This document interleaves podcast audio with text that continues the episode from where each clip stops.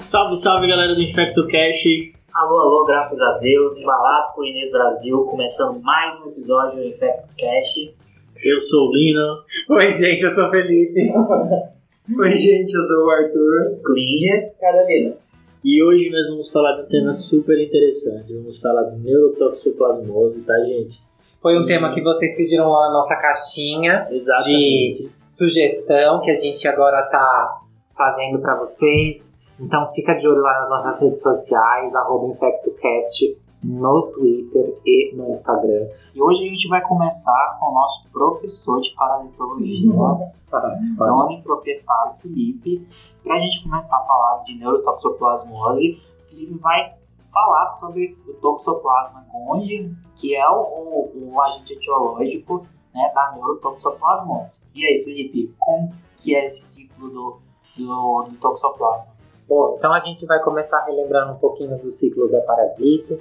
É, a gente sempre tem que lembrar que na parasitologia a gente tem vários ciclos, eles se interpõem, onde entra humanos, entra os animais. No caso da toxoplasmose não é diferente. Pensando no ciclo do hospedeiro definitivo, que são os gatos, a gente sempre tem que pensar que os gatos eles vão ingerir cistos e esses cistos vão se transformar em outras formas dentro do intestino do gato e vão sair é, pelas fezes, eliminados pelas fezes dos gatos na forma de oocistos. E esses oocistos são as principais formas com que nós, humanos, hospedeiros intermediários ou hospedeiros acidentais, vamos acabar adquirindo essa infecção, sendo por água não tratada, frutas é, não lavadas, carne mal passada. Então, é dessa forma com que a gente acaba entrando no ciclo. Esses oocistos vão ser adquiridos na ingesta, ou existem casos também de aquisição de outras formas que não cistos, no caso, bradizoitos, que são adquiridos por transfusão sanguínea ou por acidente com material pérfuro cortante de pacientes infectados, mas a principal forma de aquisição do toxoplasma é através da ingesta de oocistos. Ah, e quando que a gente ingere isso? Normalmente, aqui no Brasil principalmente, a gente tem uma prevalência muito grande de aquisição de toxoplasmose na infância por contato com água contaminada, por contato com carne mal passada e as infecções sendo assintomáticas ou no máximo subsintomáticas ou oligossintomáticas nos pacientes imunocompetentes. A gente tem descrição da toxoplasmose aguda como uma síndrome monolite, então pode ter febre, pode ter gânglios disseminados, rache, é, dor de garganta, como qualquer monolike, mas o que a gente vai falar hoje é de outra parte do ciclo. É uma parte do ciclo onde o paciente ele já teve contato com a toxoplasmose, ele teve essa presença de, de oocistos, eles se transformaram em bradizoitos e esses bradizoitos ficaram ali como se fossem pequenos focos e essa pessoa vai ter no momento da sua imunodepressão, no caso da AIDS, né, que a gente vai falar hoje da neurotoxoplasmose, principalmente no contexto da AIDS, que esses bradizoitos voltam a agir dentro do corpo humano, fazendo uma doença por reativação.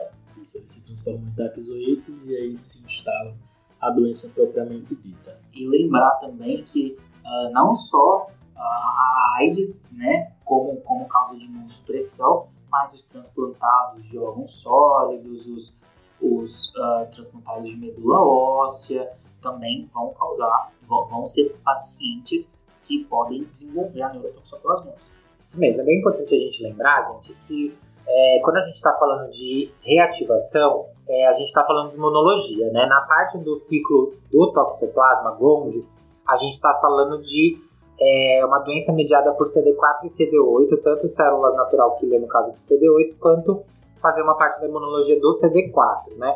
Então, em todo caso de imunodepressão, seja ela uma imunodepressão adquirida ou uma imunodepressão é, induzida por medicamento que gere uma depressão do desbalanço entre CD4 e CD8 na composição da resposta imune, a gente pode ter reativação de qualquer doença, no caso da toxoplasmose não é diferente. E a gente está falando num contexto da neurotoxoplasmose por quê?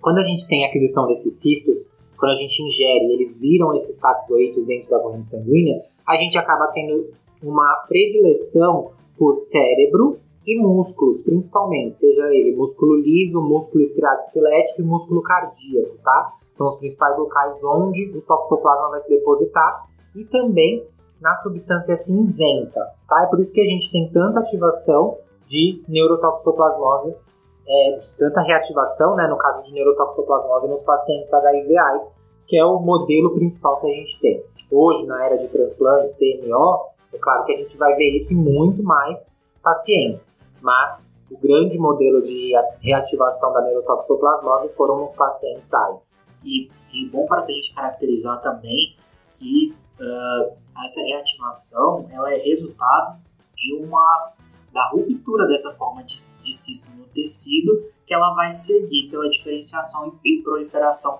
descontrolada desses taquizoítos e a destruição naquele tecido, no caso, uh, na substância cinzenta, quando a gente está falando de, de neurotoxoplasmose. Ótimo. Mas e aí, Lino, é frequente a gente ver casos de neurotoxoplasmose? É uma doença frequente na nossa prática? Não, só contextualizando para a gente ter uma ideia, nos pacientes com HIV, 10% deles vão começar o quadro com alguma manifestação neurológica, alguma doença neurológica. E a toxoplasmose, a neurotoxoplasmose é a principal delas. É, dentre as infecções oportunistas, por exemplo, é a terceira no ranking de mortes nos pacientes com AIDS. Então a gente sempre tem que pensar na neurotoxoplasmose naquele paciente que tem HIV, naquele paciente que já manifesta algum sinal de imunodepressão, entra no pronto-socorro com uma cefaleia, com algum déficit neurológico, essa é uma doença que de fato tem que ficar na nossa cabeça. E, Carol, quando a gente tem que pensar nisso olhando um paciente com AIDS, é, assim, quais os cenários? Que paciente específico? Acho que principalmente realmente o paciente com HIV, né? lembrar que o neurotóxico é uma das doenças definidoras de AIDS também, né? O paciente com HIV chama muita atenção, é a principal população que vai ter a neurotóxico.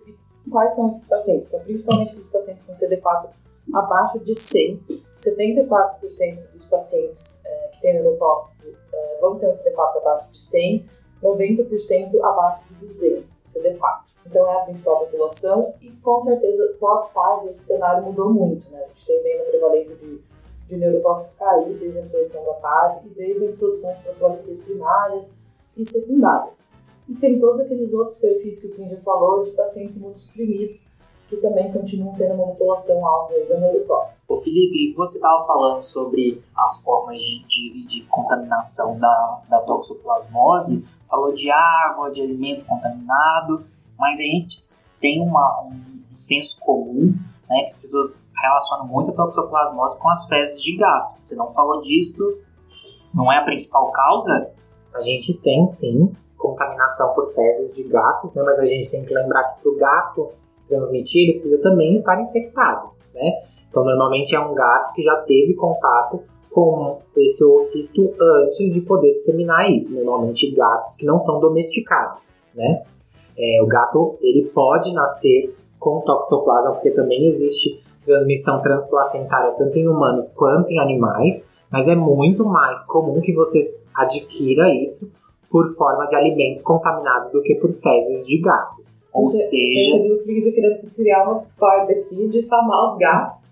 Tá Peron aqui e Caetano olhando com uma cara julgando Clean. Não, imagina. Julgando o Klinger nesse momento. Os pets infectocast se sentiram ofendidos.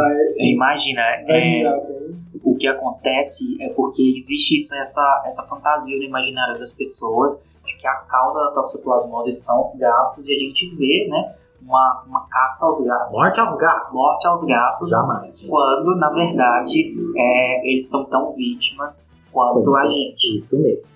Então lavem suas verduras, por favor, gente. É, aqui em São Paulo, não sei se todo mundo sabe, mas em São Paulo, no ano de 2019, se eu não estou enganado, a gente teve um surto de toxoplasmose por conta de um restaurante que estava contaminado. O alface do restaurante, a água que eles lavavam o alface, estava contaminado e acabou tendo um surto de toxoplasmose. Só deu ruim, né? Só deu ruim. Bom, então agora que a gente já falou um pouquinho sobre a epidemiologia, sobre o ciclo é, parasitário, um pouquinho sobre os fatores de risco, vamos começar a falar um pouquinho sobre as manifestações clínicas. Arthur, fala pra gente um pouquinho sobre as manifestações clínicas possíveis da neurotoxoplasmose. Então, é, as manifestações clínicas elas variam muito de acordo com a topografia das lesões, né? Então, é, dependendo de onde essa lesão está sistema nervoso central, vai definir qual vai ser esse sintoma, esse quadro clínico que o paciente vai ter. Isso é muito legal do Arthur falar, porque assim, a gente tem apresentação clínica de neurotoxoplasmose podendo acometer todo o cérebro. Pacientes que têm múltiplas lesões císticas no cérebro.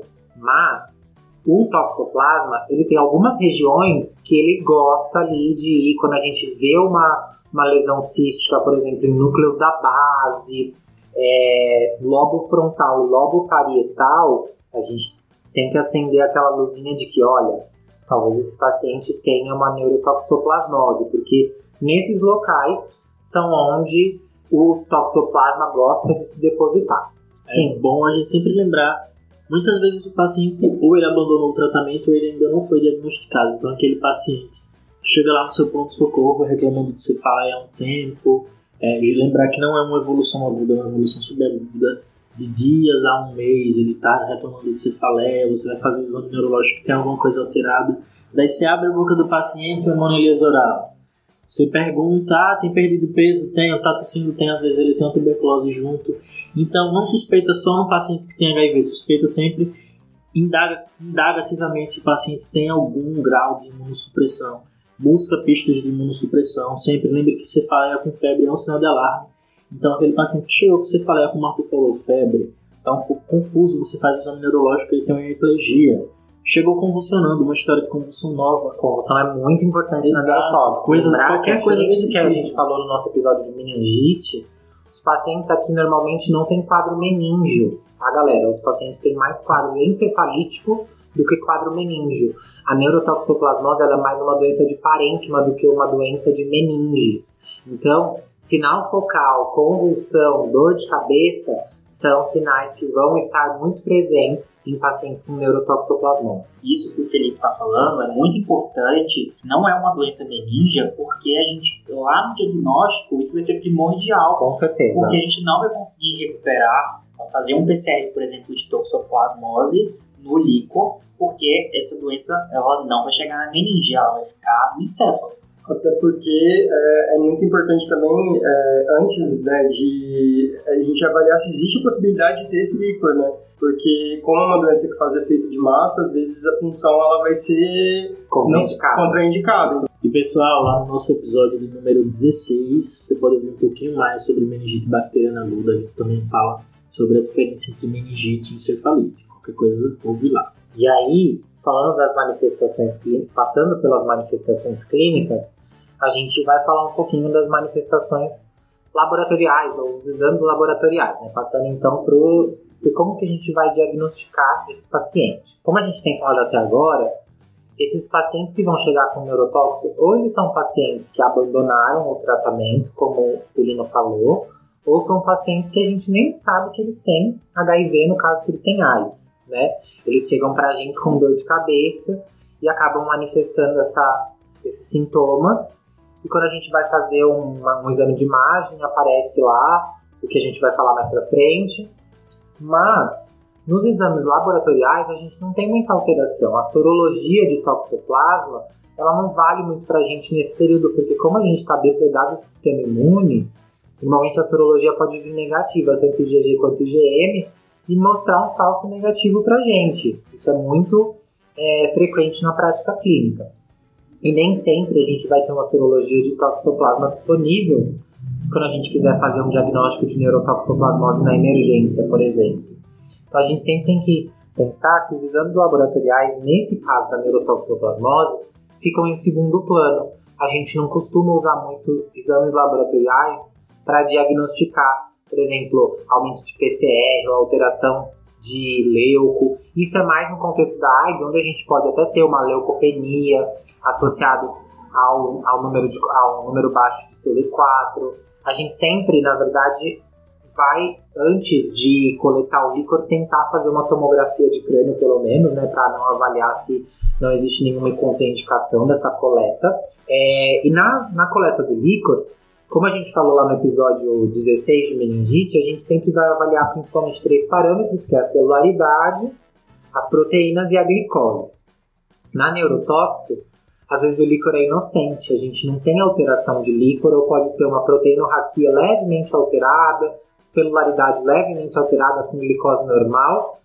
E isso, se por exemplo, ah, o paciente convulsionou, então pode aumentar a proteína também. Então a gente fica nesse meio termo. O próprio HIV pode aumentar a O proteína. próprio HIV pode aumentar a proteína, é isso mesmo, né? Em fase de AIDS principalmente. Então, um exame que a gente pode fazer, que o Klinger até já citou, é o PCR. Só que o PCR de tóxico que a gente tem disponível é um PCR muito ruim de sensibilidade. Os estudos mostram que a sensibilidade vai no máximo até 60%. É, a especificidade é uma especificidade que gira em torno de 95% a 100%, dependendo do kit de PCR, mas a sensibilidade é baixa comparada a outros PCR. Então é muito difícil a gente conseguir fazer um PCR e esse PCR ser positivo. Se ele for positivo, ótimo, diagnosticamos neurotóxico. Mas assim, ele vai demorar uns 3, 5 dias para ficar pronto. Até isso, o paciente ele já está ali manifestando sintomas neurológicos importantes. Então é preciso que a gente use outros tipos de diagnóstico. E sem contar que o PCR são poucos centros que conseguem Isso mesmo. né? Lembrando também para o nosso ouvinte que o PCR é a reação de cadeia de polimerase que faz a detecção do material genético, né? Faz, faz essa identificação do material genético e consegue identificar se corresponde ou não ao, ao material genético do toxoplasma.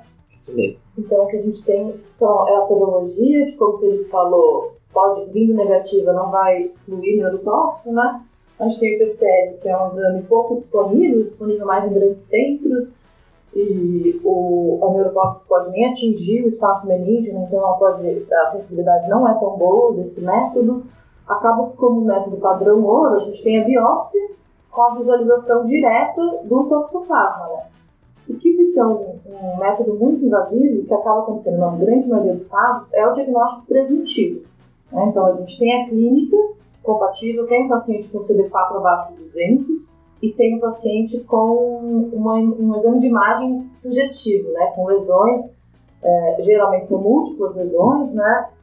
É, que vão chamar nossa atenção, aquela, aquela lesão com realce anelar, é, com alguma predileção por algum lo- local, especialmente os ganhos da base. Então, esse acaba sendo o método diagnóstico mais é, apresentado na prática. O líquor vai, ser, vai acabar sendo usado no- de fato para você pensar que não é outra É, coisa. Por exemplo, sei lá, não tá com a né? proteína lá em cima, a glicose não tá lá no chão, talvez não seja neuro-TB, Sim. talvez seja outra coisa, né? Não tá com aquela celularidade bizarra de uma meningite bacteriana aguda. Então, é, pode ser que seja neurotoxoplasmose. Então é mais no contexto de ajudar a excluir outros diagnósticos. É sempre Esses- bom lembrar, gente, que os pacientes com AIDS, desculpa, Carol, te cortei aí, é, eles podem se manifestar com várias doenças oportunistas ao mesmo tempo. Então, não é incomum um paciente ter mais de uma doença, uma neuro-AIDS, ao mesmo tempo. Pacientes que, por exemplo, tratam a neurotoxoplasmose e desmascaram uma LEMP, ou tratam neurotoxoplasmose e têm critérios de neurosífilis em, em conjunto. Então, quando a gente está falando de AIDS, galera, é um mundo muito diverso, onde várias doenças podem se sobrepor.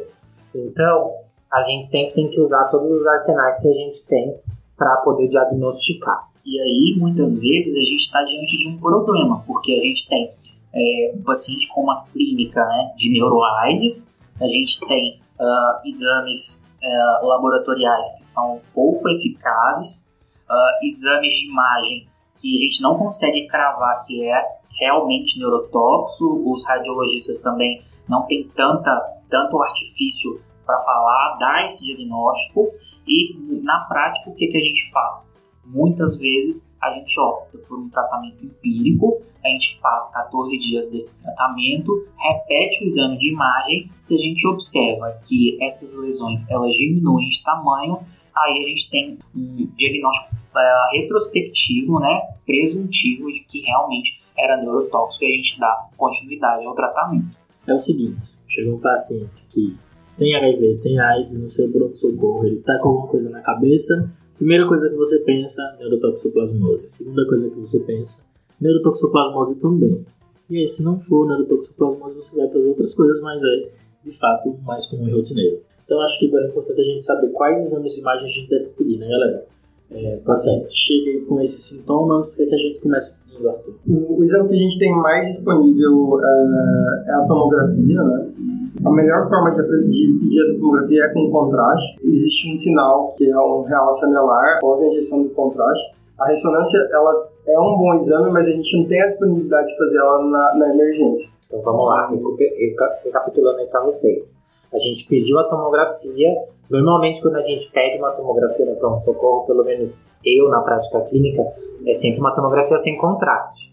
E ela pode não diagnosticar as lesões de toxoplasmose, isso é muito importante.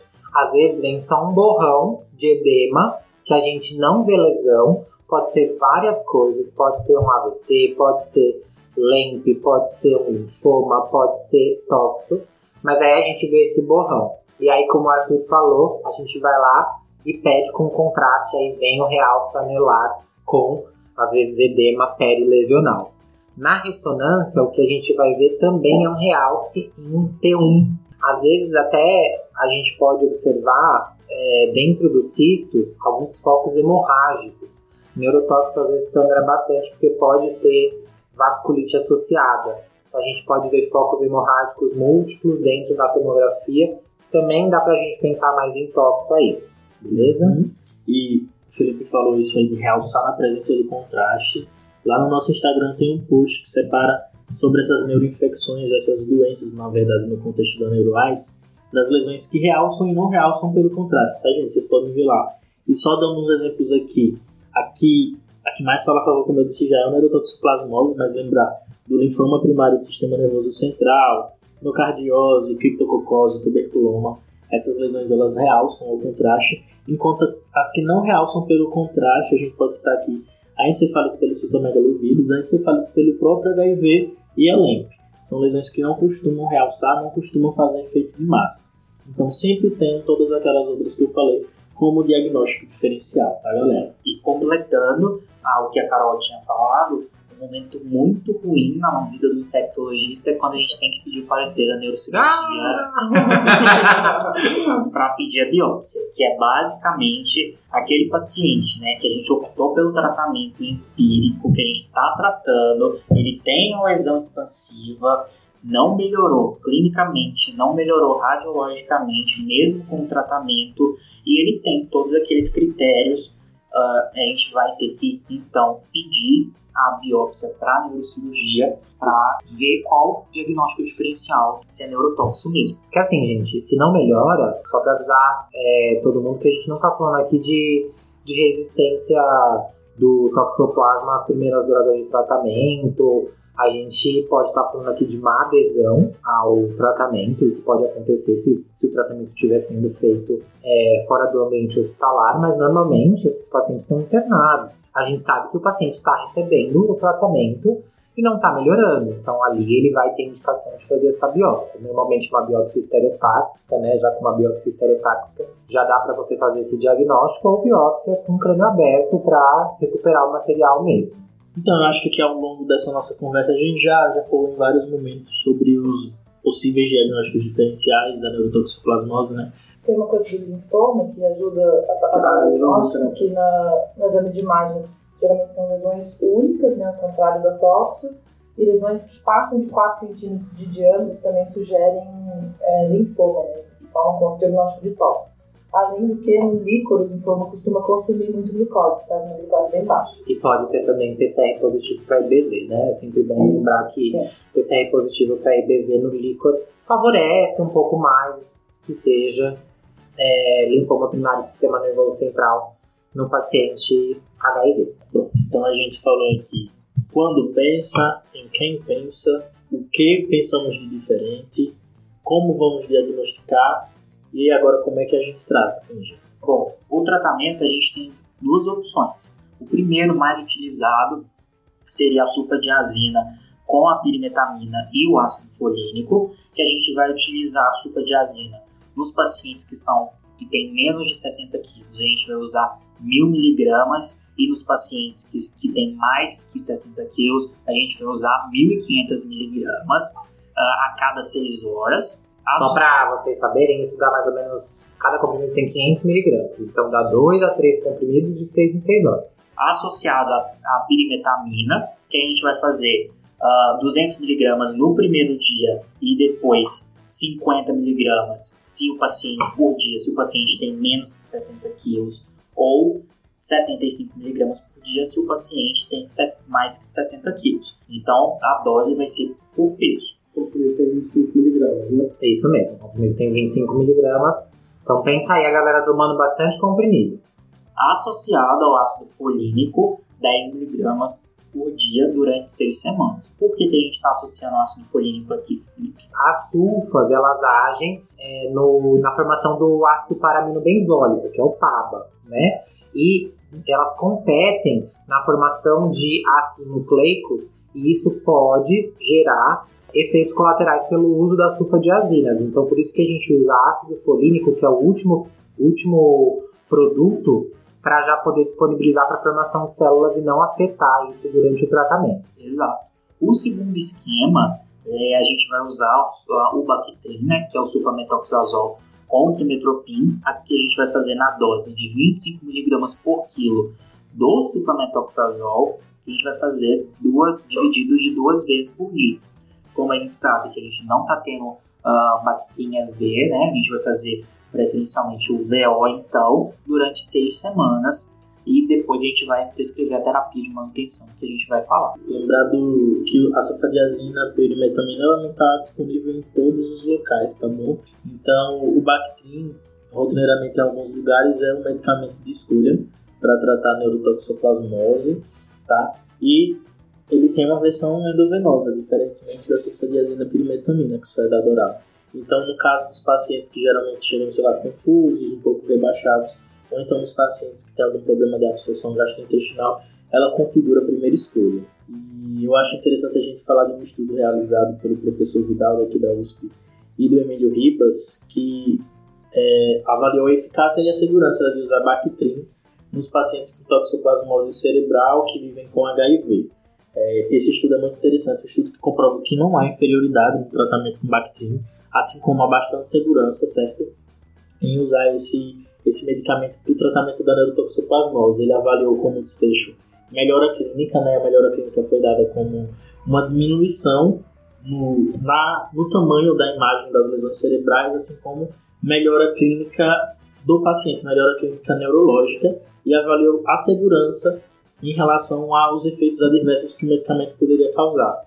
E aí é um estudo com 46 pacientes que mostrou que dá sim para usar Bactrim e ele assegura, né, fortalece o uso do Bactrim em outros ambientes onde a sulfadiazina perimetamina não é tão disponível. Até porque o Bactrim é uma droga onde a gente vai usar para várias outras doenças dentro da, da prática clínica dos pacientes AIDS, né? A gente também usa no tratamento da pneumocistose, então que a gente vai diminuir é, o uso desses medicamentos caso o paciente tenha infecções oportunistas conjuntas aí, né? É, é, um estudo feito aqui no Brasil e acho que é um estudo que revolucionou, assim, o tratamento da neurotóxico no mundo todo. É, mas aí a gente tem duas drogas que são derivados de sulfa, né? Se o paciente tem alergia a sulfa, Clíndia? Bom, o que a gente pode substituir seria a, a colocar no lugar da sulfaclindamicina, né, associada à climetamina e o ácido folínico. Ah, a clinda seria na dose de 600mg VO ou EV a cada 6 horas. Ah, ou então, né, mas aí já é mais difícil, a gente também tem um post no nosso Instagram sobre a dessensibilização à sulfa, que pode ser feita, mas que é muito demorado para você dessensibilizar o paciente. A sulfa tem que ir dando aos poucos, uh, doses bem pequenas, uma opção mais fácil seria dar a clindamicina. E aí, além do antiparasitário, a gente também tem que utilizar o corticoide. Quais são as indicações para o corticoide?